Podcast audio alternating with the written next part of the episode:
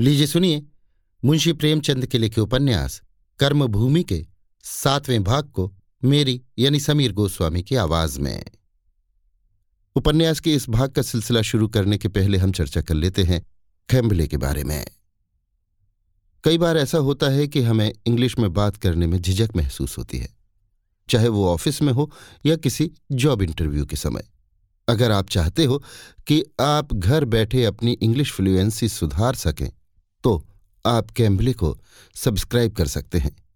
कैम्बले India का इकलौता app है, जहाँ आप one on one video call द्वारा ट्यूटर से इंग्लिश सीख सकते हैं।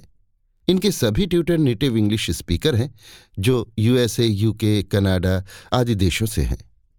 ये एक पेड ऐप है, और अगर आप कहानी सुनो प्रोमो कोड यूज़ करते हैं तो आपको 32 प्रतिशत डिस्काउंट मिलेगा, जो कि किसी भी तीन महीने के प्लान पर होगा। आप कैम्बले ऐप, प्ले स्टोर या ऐप स्टोर से डाउनलोड कर सकते हैं, या फिर इनकी वेबसाइट www.cambly.com पर भी साइन अप कर सकते हैं। तो ये तो थी चर्चा कैम्बले के बारे में। आइए सिलसिला शुरू करते हैं मुंशी प्रेमचंद के लिखे उपन्यास कर्मभूमि के अगले भाग का, मेरी यानी समीर गोस्वामी की आवाज़ में। अमरकांत ने देखा सुखदा निर्मल नारित्व की ज्योति में नहा उठी है। उसका देवित्व जैसे प्रस्फुटित होकर उसे आलिंगन कर रहा है।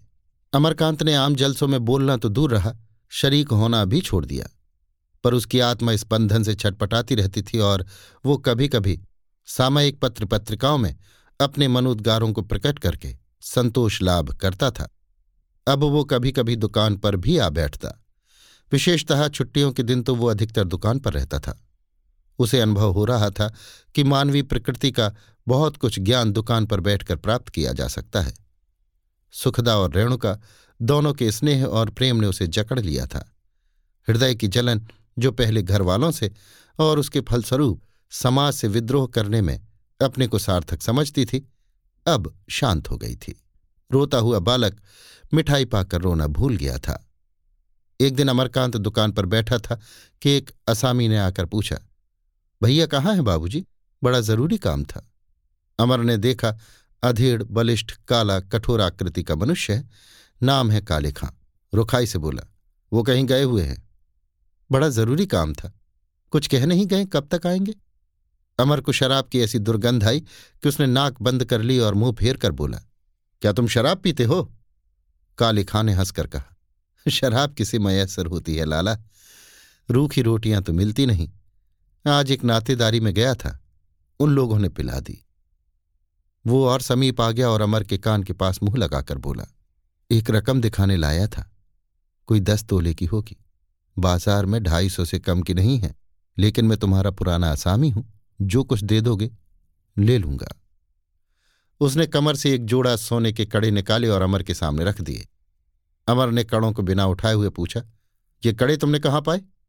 काले खाने बेहयाई से मुस्कुराकर कहा, ये ना पूछो राजा, अल्लाह देने वाला है। अमरकांत ने घृणा का भाव दिखाकर कहा, कहीं से चुरा लाए होगे? काले खां फिर हंसा, चोरी किसे कहते हैं राजा? ये तो अपनी खेती है, अल्लाह ने सबके पीछे हीला लगा दिया है। कोई नौकरी करके लाता है, कोई मजूरी करता है, कोई रोज़गार करता है। देता सबको वही खुदा है। तो फिर निकालो रुपए, मुझे देर हो रही है। इन लाल पगड़ी वालों की बड़ी खातिर करनी पड़ती है, भैया। नहीं एक दिन काम न चले। अमरकांत को ये व्यापार इतना जघन्य जान पड़ा कि जी में आया काले खां को दुत्कार दे।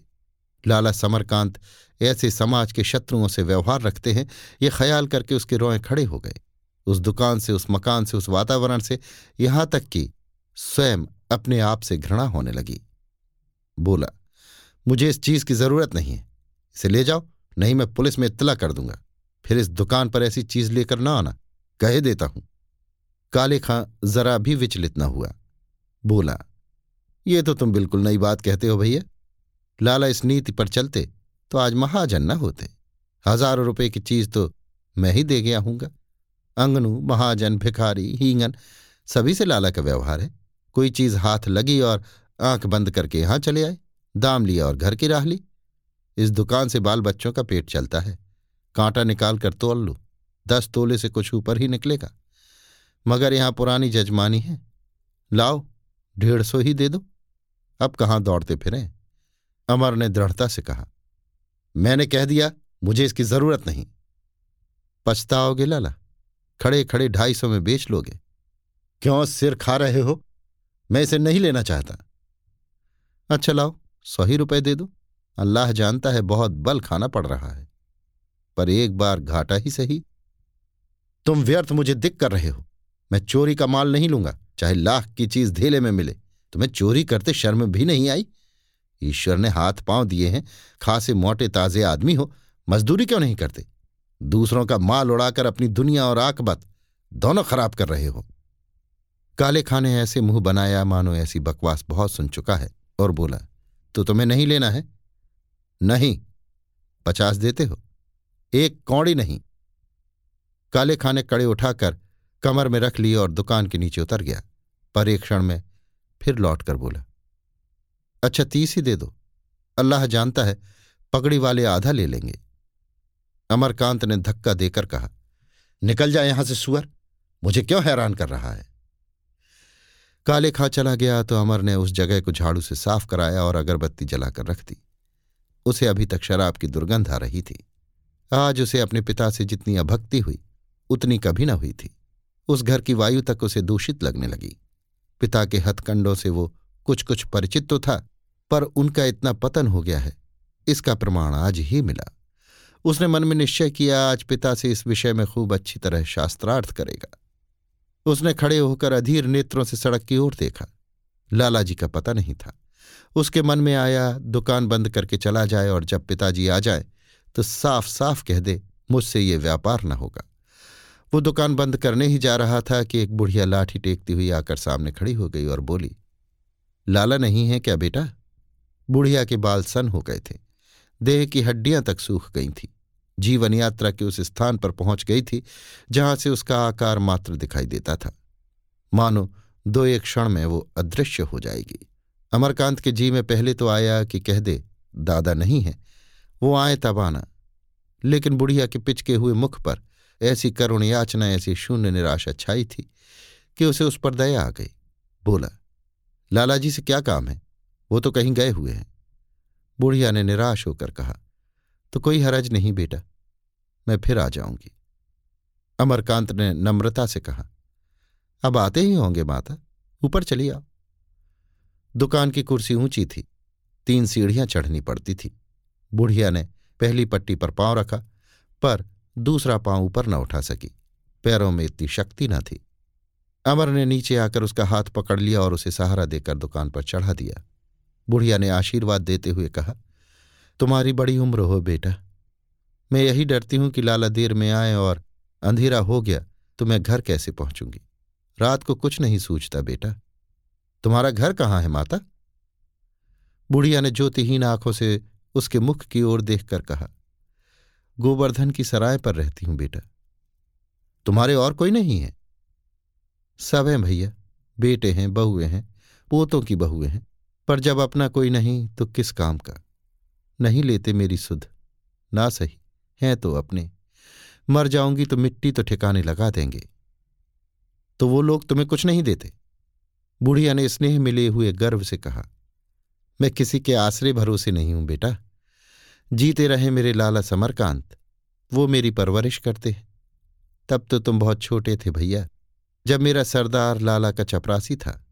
इसी कमाई में खुदा ने कुछ ऐसी बरकत दी कि घर द्वार बना बाल बच्चों का ब्याह गौना हुआ, चार पैसे हाथ में हुए। थे तो पाँच रुपए के प्यादे, पर कभी किसी के सामने गर्दन नहीं झुकाई। जहाँ लाला का पसीना गिरे, वहाँ अपना खून बहाने को तैयार रहते थे।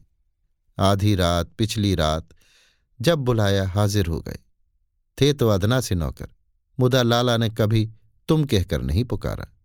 बराबर खां साहब कहते थे। बड़े बड़े सेठ ये कहते, खां साहब, हम इससे दूनी तलब देंगे, हमारे पास आ जाओ। पर सबको यही जवाब देते कि जिसके हो गए उसके हो गए। जब तक वो दुत्कार न देगा, उसका दामन न छोड़ेंगे। लाला ने भी ऐसा निभाया कि क्या कोई निभाएगा। उन्हें मरे आज बीसवां साल है। वही तलब मुझे देते जाते हैं। लड़के पराए हो गए, पोते बात नहीं पूछते, पर अल्लाह मेरे लाला को सलामत रखे। मुझे किसी के सामने हाथ फैलाने की नौबत नहीं आई। अमरकांत ने अपने पिता को स्वार्थी लोभी भावहीन समझ रखा था। आज उसे मालूम हुआ, उनमें दया और वात्सल्य भी है। गर्व से उसका हृदय पुलकित हो उठा। बोला तो तुम्हें पाँच रुपए मिलते हैं? हाँ बेटा। पाँच रुपये महीना देते जाते हैं। तो मैं तुम्हें रुपये दिए देता हूँ। लेते जाओ। लाला शायद देर में आए। वृद्धा ने कानों पर हाथ रखकर कहा, नहीं बेटा, उन्हें आ जाने दो। लठिया टेकती चली जाऊँगी। अब तो यही आँख रह गई है। इसमें हरज क्या है? मैं उनसे कह दूँगा पठानिन रुपए ले गई। अंधेरे में कहीं गिर गिरा पड़ोगी।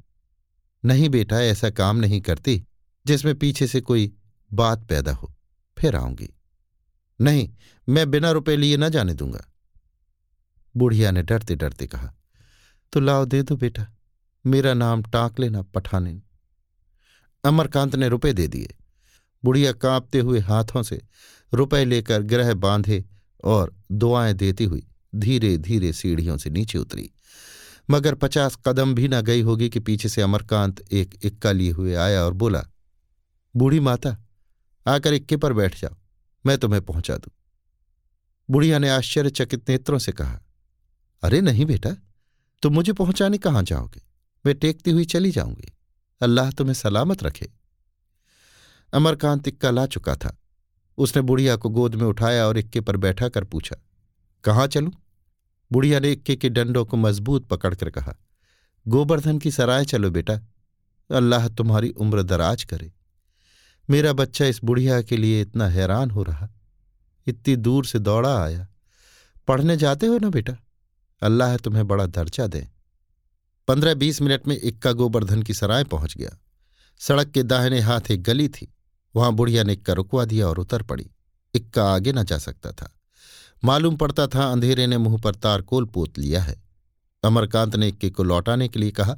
बुढ़िया बोली, नहीं मेरे लाल, इतनी दूर आए हो तो पल भर मेरे घर भी बैठ लो।